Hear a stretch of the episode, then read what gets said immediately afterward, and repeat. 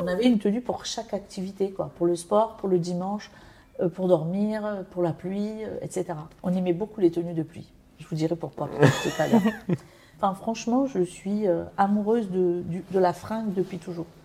J'aimais trop les habits depuis toujours et j'aime toujours. Mais je les garde longtemps, je les transforme Mm. et je les redonne.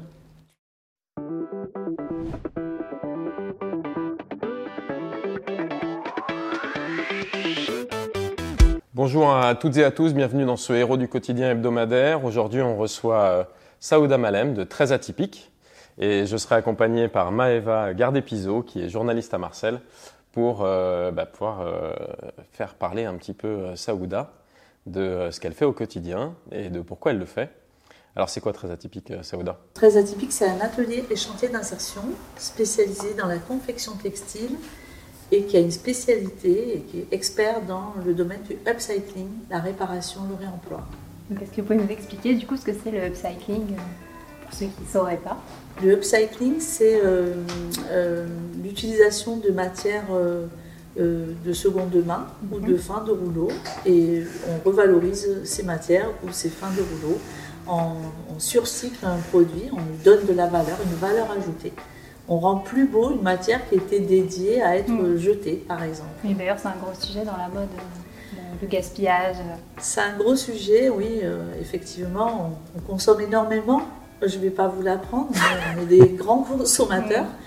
Euh, ça se, c'est par milliers, par tonnes en fait. Par, je crois que c'est 700 000 tonnes cette année, 800. Donc euh, à Marseille, on est, euh, on est aussi des grands consommateurs, mais on est très mauvais au niveau de la gestion de nos déchets, puisque les déchets textiles atterrissent dans les ordures ménagères. Et euh, je me suis un peu, je suis passionnée et je suis amoureuse de la réparation depuis toujours. Et euh, l'idée pour moi aussi, c'est de, participer à, l'écologie, à l'environnement, euh, au circuit court, etc. Tous ces sujets-là qui me passionnent et de réduire un maximum de déchets euh, dans nos déchets ménagers et de récupérer ces matières et de les transformer et leur donner de la valeur. Et donc, avec des personnes en insertion, est-ce que tu peux expliquer un petit peu, vous pouvez expliquer un peu euh, d'où elles viennent ces personnes, comment elles arrivent chez vous, combien de temps elles restent, qu'est-ce qu'elles font? Alors les personnes, elles arrivent de tous les pays du monde. hein. On a beaucoup de chance. J'ai par le passé euh, étudié l'anthropologie et je trouve que je suis, j'ai l'impression d'être à la fois aussi une anthropologue dans mon, dans mon quotidien, puisque nous accueillons des personnes de tous les pays du monde qui sont orientées par euh, une plateforme qui s'appelle ITU. Et sur cette plateforme-là, les prescripteurs pour l'emploi, euh, les différents prescripteurs orientent les personnes. Nous, on retrouve les, candidatures sur ces plateformes-là et on les invite à venir nous voir. Donc euh, jusqu'à aujourd'hui, je pense qu'on a 20 nationalités différentes. Et donc euh, les personnes, nous les accueillons six mois. Ce sont des contrats de travail à durée déterminée d'insertion qui sont renouvelables jusqu'à 24 mois.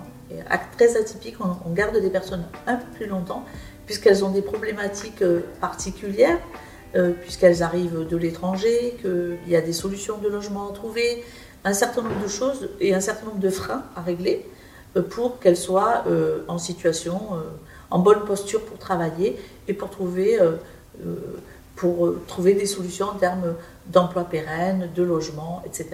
Donc on va dire qu'on a des parcours à peu près de trois ans Mm. et c'est un, minimum, enfin c'est une bonne moyenne pour euh, résoudre l'ensemble des problèmes que nous arrivons à résoudre. Donc oui, c'est un accompagnement complet. Il y a des personnes qui s'occupent spécifiquement de l'accompagnement euh, Oui, de- nous avons une personne qui est conseillère en insertion professionnelle et qui euh, traite tous les problèmes périphériques avec euh, les salariés de l'équipe.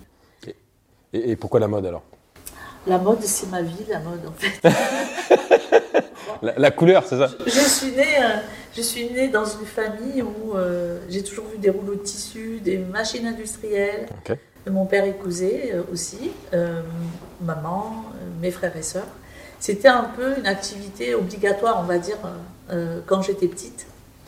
Mais euh, finalement, euh, très vite, très jeune, vers 14-15 ans, je commençais déjà à fabriquer des pièces. Ma sœur avait été couturière et on- mon père nous achetait des tissus, on avait des cônes de fil, etc. Plein de fournitures. Et puis, euh, donc, on commençait à créer. Mais comme on est une fratrie de 11 enfants, euh, les vêtements, ils passaient d'un enfant à l'autre. Et en fait, la réparation, nous, ça faisait partie de notre vie aussi. Et on avait toujours des beaux habits, vraiment, malgré euh, bah, le milieu dans lequel on a grandi, hein, milieu ouvrier.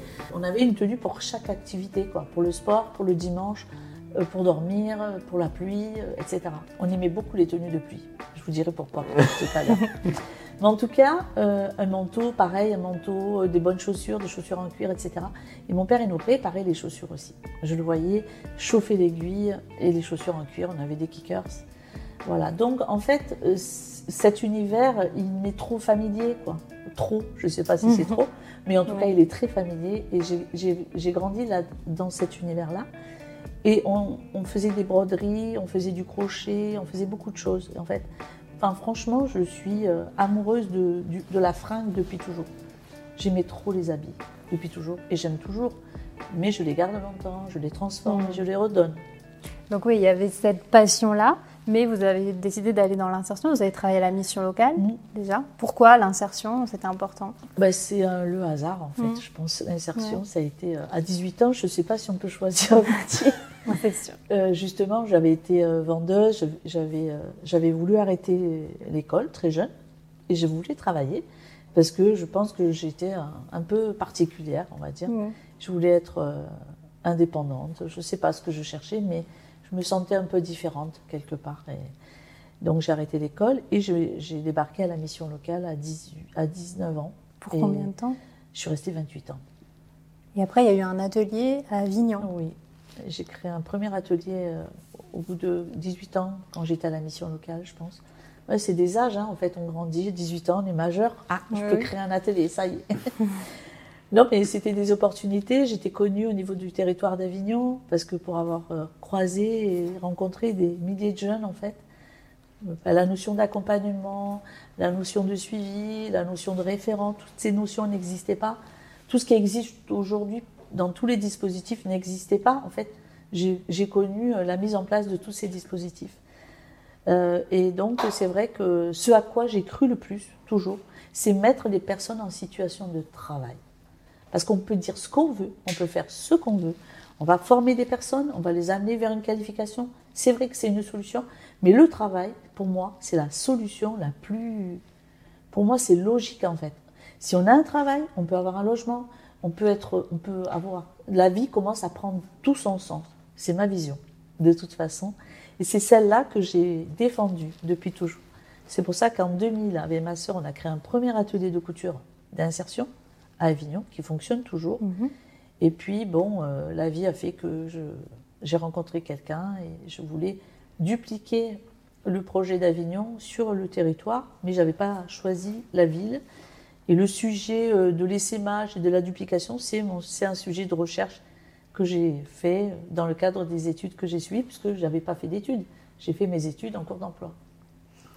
Et vous dites que le travail, c'est important. Quand les personnes arrivent à très atypiques, vous les voyez pendant trois ans, comment elles évoluent? Qu'est-ce que ça leur apporte, euh, selon vous, euh, ce parcours-là au sein de très atypiques Eh bien, si on, dissocie la dimension euh, sociale, accompagnement, etc., après il y a toute la dimension technique et pédagogique, mm. eh bien, à partir de nous, on a, des, on a des produits, on a des clients différents, on a différents types de produits qui permettent vraiment de travailler sur une pédagogie, une évolution. Petit produit, c'est pas péjoratif. Parfois, le petit produit, c'est celui qui nous fait gagner plus d'argent. Du petit, petit produit, on va faire de l'accessoire, de la trousse, etc. Mais quand on fait une trousse, eh ben, on doit poser un zip une fermeture éclair, c'est technique.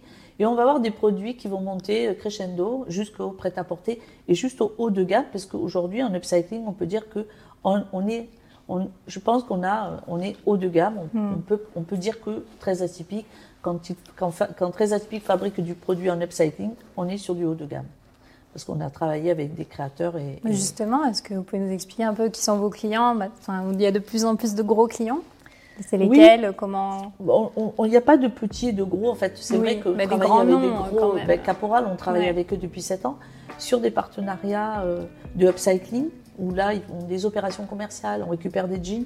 Parfois on en a récupéré 20 000, 30 000. C'est vraiment un gros gros travail de, fourmi de démonter et de fabriquer euh, des produits. On a fabriqué de l'accessoire et du prêt-à-porter. Et pendant, depuis 5 ans, euh, ils sélectionnent un designer et ce designer euh, propose une collection et nous la fabriquons. les deux derniers designers, c'est Luis, Carvalho, qui est connu à l'international, et aussi Louis Gabriel Nucci, qui a eu plusieurs prix au niveau du territoire, de la maison de la mode, et aussi qui est aussi quelqu'un de très connu qui fait la Fashion Week New York, Paris, euh, Tokyo, etc. Donc ça veut dire que grâce à eux, grâce à ce type de partenariat, on est monté en gamme. Voilà. Après, pour revenir sur la partie pédagogique, la pédagogie aussi, c'est une passion pour moi, la pédagogie. D'abord, mon nom, ça veut dire enseignant en arabe. Ma'alem, c'est celui qui apprend aux autres. C'est le détenteur du savoir. Dans ma famille, mon père était enseignant aussi, et il y a beaucoup d'enseignants dans notre famille. Et quand j'ai travaillé pendant 28 ans à la mission locale, j'ai souvent été celle qui formait les collègues. Donc forcément, je suis allée me former, j'ai suivi une formation, une licence de formateur. Et cette partie pédagogique, créer des séquences pédagogiques, découper une activité, une action en, petits morceaux, mais ben ça, je sais faire aussi. Et ça, c'est euh, quelque chose de passionnant chez moi aussi. Tu dis, tu dis euh, je suis rentré un petit peu par hasard à la mission locale, j'avais que 18 ans. Ça, je comprends. Euh, je comprends la passion pour la couture mais comment tu traduis cette envie à un moment de se dire on va faire quelque chose qui répond finalement à ces deux passions ou à ces deux moments de ma vie qui sont ma passion pour ce métier-là. Et puis, et puis cette réponse à un enjeu peut-être social que tu as, as, pu constater dans le cadre de la mesure locale. Et, de, et, comment tu as tu t'es dit tiens allez on y va c'est le bon moment on met ça en œuvre et, on a l'opportunité de le faire et donc on y va. Ben, ce qui m'anime le plus c'est l'être humain en fait. C'est avec euh, j'ai découvert que quand on accompagnait des personnes, quand on aidait des personnes, mais c'était euh, quelque chose de magique en fait.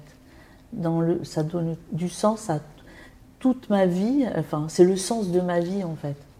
C'est le mm. sens de ma vie. Il y a aussi moi en tant que sœur. Sœur des onze.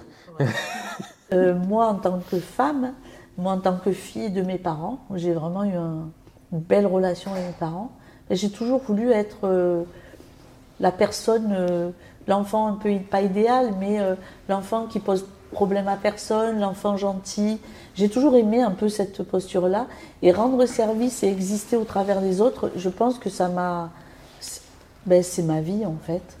Puis après, j'ai été maman. Je suis maman d'une jeune fille qui est handicapée, qui a, eu, qui a un déficit intellectuel, qui est aujourd'hui une jeune femme, puisqu'elle va avoir 38 ans. J'ai eu une approche avec les enfants qui était euh, toujours été, j'ai toujours été très très proche des, nourrissons, des enfants. J'ai un contact, quelque chose, quelque chose de, il y a quelque chose quoi. Je sais pas, j'ai jamais trop su l'expliquer, mais il y a quelque chose de très fort en fait. Et donc cette cette proximité, cette, cet amour en fait pour l'autre, euh, ben il a, il m'a permis aussi après, euh, ma fille m'a apporté un, un autre éclairage dans la patience, dans ce qu'on peut, dans une autre façon d'écouter, dans une autre façon d'entendre les choses. Et, tout ça, je l'avais acquis aussi au travail déjà, et puis après, je l'ai vécu un peu chez moi, à travers ma fille. Et c'est peut-être aussi ce que je retrouve toujours, une manière d'écouter, une manière de traduire l'autre un peu comme un anthropologue en fait. Dans la relation que vous avez euh, avec les, salariés en insertion du coup, cette Mais euh, ben, je relation, cette relation c'est la même en fait, mhm. c'est la même en fait, elle est carrée, je suis un peu carrée. Ça a l'air hein. Ouais, c'est regardez comme je suis assise. Non, c'est vrai, je, suis carrée en même temps, je suis souple. Je sais pas comment dire. Je suis très observatrice et je ressens les choses et donc forcément, quand j'ai quelqu'un en face de moi, j'arrive à ressentir s'il est bien ou pas bien. Donc j'ai une vision à 360 degrés et j'ai une, perception qui est particulière. Est-ce qu'elle est liée à, ce que j'ai vécu en tant qu'enfant dans une fratrie où les choses ne se disent pas, les choses s'observent aussi? Parce que vous êtes oublié quand vous êtes mm. dans une famille de 11. Moi j'étais la plus petite de taille et on, a, on avait tendance à m'oublier. Donc j'étais assez observatrice, assez beaucoup dans le silence. Ce silence-là, il m'a beaucoup apporté au final. Il m'a permis d'observer. Je suis très je suis très bavarde aujourd'hui, mais je suis très observatrice. Mm. Et ça, ça c'est ce qui m'a aidé dans le travail. Et, et puis après, ben, j'ai la niaque. Je suis insupportable en fait des fois. dans une... Je suis folle en fait. dans une fratrie de 11, oui, il y a l'enjeu de trouver sa place, surtout quand on est la plus mm. petite. Et c'est un peu ce que vous voulez faire avec Très Atypique aussi, c'est aider, aider, des personnes à trouver leur place. C'est euh, ça. Mm pense que trouver, ça, trouver la place, ça a été quelque chose de, quelque chose de fondamental chez moi. Et à l'adolescence, j'ai compris que, ben, que si je voulais avoir ma place, eh ben, il fallait que je m'impose un peu, parce que je ne peut pas toujours être la fille parfaite, en fait. C'est bien être la fille parfaite, mais en même temps, euh, ben, j'ai commencé à, avoir enfin, à développer euh, de l'humour et à refaire mes parents. étant donné que j'étais très observatrice, eh bien, je, savais bien refaire euh, des gens de la famille, en fait. J'ai beaucoup fait rire mes parents. Sauf qu'à ce moment-là, c'était l'époque où il fallait construire sa vie professionnelle. Donc, on ne peut pas faire le clown et réussir. C'est possible, ça, plus tard, plus tard, plus tard. Je pense que ce qui va me rester quand je vais. J'ai plein de projets, j'ai des projets très ambitieux. J'aime beaucoup les challenges.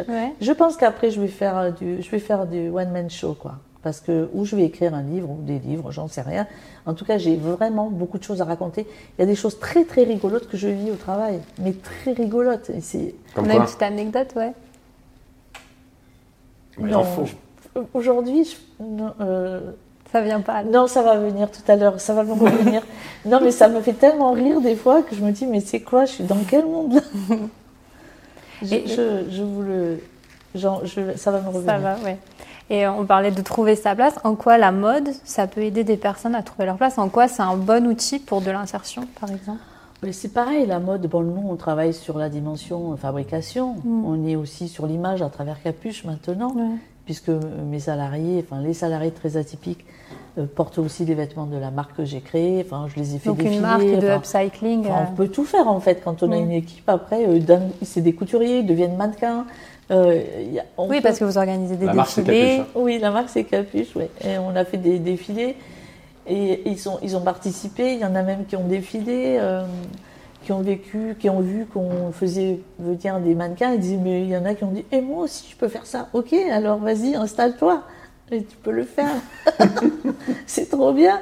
On avait fait un défilé au, au vélodrome, mais c'était dans le cadre d'un salon euh, rien ne se perd, tout se transforme. Mhm. Ils étaient venus tous en costume. J'ai dit tenue, bonne tenue de soirée, quoi. Enfin, c'était l'après-midi. Ils sont venus en costume. C'était trop beau. Par rapport aux références qu'on peut avoir dans un dans Dans une tenue de soirée. Tenue de soirée, c'est le costume. C'était trop mignon. Oui, il y a un côté aussi prendre soin de soi par la mode, ça. redonner de l'attention à soi-même. Mais c'est exister aussi mhm. à travers le mhm. vêtement. Euh, c'est exister. Euh, dans un milieu social, dans une catégorie. Et ça, c'est hyper important. Quand on dit que l'habit ne fait pas le moine, je ne suis pas d'accord. L'habit fait le moine. Moi, parfois, je m'habille en bleu marine et blanc. Les gens disent Vous êtes hôtesse de l'air? Petite hôtesse de l'air. je suis trop petite, mais je mets des talons. Mais tu mets un petit foulard, tu t'habilles en bleu marine et blanc, tu mets genre un, tailleur bleu, jupe ou pantalon. Tu es une hôtesse de l'air. Tu as un cartable en cuir, tu es un professeur. ça m'est arrivé, de... ça m'est arrivé de mille fois ça. Et c'est marrant. Et je pense que ça, c'est très important dans le travail.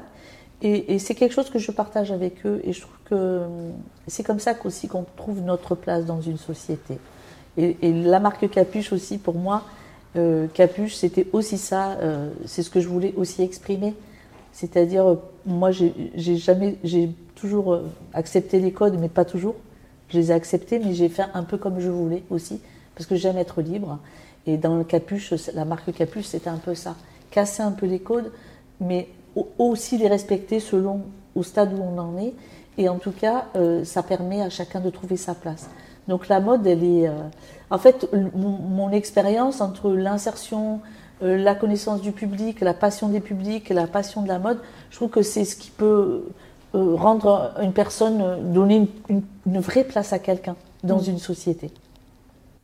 Et tu as, hum, dans, les débouchés de tout ça, parce qu'aujourd'hui, il travaille pour toi, il travaille chez Capuche, après, enfin, en tout cas pour Capuche. Très atypique. Très atypique, et, et donc euh, euh, en, partie pour Capuche, pour la marque. Mais derrière, ils vont.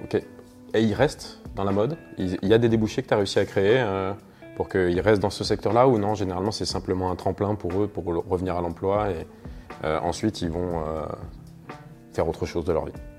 Ça va dépendre, en fait, euh, la, filière textile, elle est en plein développement aujourd'hui, puisqu'on travaille euh, depuis quelques années, hein, depuis 3-4 ans, enfin depuis le Covid, sur la réindustrialisation. c'est un enjeu très important. Ça veut dire qu'aujourd'hui, on n'a pas assez de personnes formées, euh, notamment sur Marseille. En insertion, euh, en structure d'insertion, on est à peu près 5. Ça représente à peu près un volume de 500 salariés à peu près. Mais on est en difficulté, nous, pour recruter. Parce que euh, on se, on se, prendrait presque. Enfin, il y a de la concurrence entre nous, mmh. même dans l'insertion parce qu'il n'y a pas assez de personnes formées, même si nous, on va les former, mais il faut le temps de les former pour répondre à des marchés et pour relocaliser en France. Donc, euh, la formation, la professionnalisation, elle est importante aujourd'hui. Il y a pas il y a plein de filières euh, euh, professionnelles de l'éducation nationale qui ont fermé. Ben, on a FASC qui a réouvert une école de production, qui a aujourd'hui 15 et 30 élèves à peu près, mais c'est insuffisant. Au niveau de l'apprentissage aussi, après, il faut prendre le risque aussi de prendre des, jeunes en apprentissage. Moi, j'en ai deux, par exemple, cette année. Mais euh, donc là, c'est déjà, il y a cet enjeu-là. Euh, à très atypique, depuis 12 ans, moi, j'ai embauché une dizaine de personnes. Ça veut dire que lorsque j'ai des personnes qui euh, ont vraiment le profil, la compétence, et que moi j'ai les moyens de les embaucher, moi je les embauche. Mais mmh. je ne pourrais pas embaucher tout le monde. Ça veut dire qu'après, il y en a, c'est vraiment un tremplin, un tremplin pardon, où on va, les, on va euh, solliciter d'autres entreprises. Ils vont aller dans la filière textile ou dans d'autres filières. Dans la filière, dans le commerce, dans n'importe quelle filière, euh, euh, pour répondre au, secteur en tension sur le territoire. Il y a aussi les secteurs du nettoyage, de l'hôtellerie, mmh. de la restauration, on le sait tous. Ce sont, ce sont des secteurs qui rencontrent des difficultés pour recruter. Ça aussi, c'est grâce à mon expérience professionnelle antérieure puisque j'organisais des salons sur les métiers, sur la découverte des métiers, sur les secteurs en tension, etc. Donc tout ça, euh, la connaissance d'un territoire, la connaissance des filières, c'est important aussi pour nous pour pouvoir placer les salariés qui passent par très atypiques. Mais quand même, il reste pas mal de temps chez nous. On a le mm. temps de travailler tous ces projets-là mm. avec des partenariats avec Pôle emploi et d'autres prestataires extérieurs et surtout aussi euh, la collègue qui fait l'accompagnement social et professionnel. Il y en a certains qui ont même monté leur structure d'insertion, oui. qui sont passés par très atypique. Oui, on en a une qui a créé. un, tremplin euh, sur, euh, sur, ça. Voilà, ouais. Elle est, ouais. Bah, c'est bien. oui, c'est intéressant. Elle est, sur la, elle est sur une filière qui était très, euh, très porteuse, en fait, une vraie niche, puisque c'est le vêtement de dessous et le, et le balnéaire. Il y a très peu d'entreprises en France qui, qui font, qui, qui, exercent dans ce, dans ce, dans cette, dans ce secteur d'activité. Euh, à Marseille, il y en a un petit peu, mais euh, ils sous-traitent avec l'étranger, enfin mmh. avec euh, le Maghreb ou, l'Europe. Mais en tout cas, nous aussi, on est allé sur des niches. Elle est allée sur une niche. Enfin, l'insertion, on avait anticipé quand même. Hein. Je pense que nous, dans la filière textile, si on prend le projet d'Avignon depuis 23 ans, on avait déjà il y a 23 ans, les entreprises textiles étaient, avaient disparu. Et nous, on avait déjà commencé à, à, faire des propositions en termes de marché. Euh, dans le textile. Et si tu avais un, un, objet qui symbolise euh, ton action, ce serait quoi? J'ai pas emmené parce que j'étais pas à l'atelier. Euh, en fait, oui, dans toutes mes collections, je, je, je, je mets une capuche. J'ai toujours une capuche. Pourquoi? Vraiment. Mais parce que quand j'étais petite, on ramassait des escargots et, et ce ciré jaune, en fait, qui m'a suivi. Et l'escargot, c'était aussi pour moi la découverte de la nature. J'habitais dans le Vaucluse et on rentrait dans les vignes, euh, on a découvert les arbres, les odeurs de la nature, les fleurs, euh, les fruits, etc. Et on partait des heures et des heures avec euh, mes frères et sœurs pour ramasser des escargots qui étaient en précommande, déjà. C'est pas mal ça. Mais toujours avec la capuche du coup. Et j'avais une petite capuche jaune. Et, en fait, c'est ce qui me suit. On le retrouve dans mon site, on le retrouve sur ma carte de visite. Il y a un petit escargot. Parce que l'escargot, pour moi, c'était la liberté. Pour ceux qui veulent retrouver capuche, on mettra en bas de l'écran. Et l'escargot, ben l'escargot, il avance, mais il avance tout tranquillement, tout le temps. Mais il avance tout le temps, dès qu'il peut. Il faut que ce soit mouillé. Il se protège un peu, puis dès que c'est mouillé, il ressort et il avance. Et nous, quand on ramassait des escargots, c'est comme si on ramassait euh, de l'or, des diamants. On, et on était concentrés, on ramassait les escargots et, et on les vendait aux voisins. Et le reste, mon père, il les amenait chez le paysan contre euh, une poule.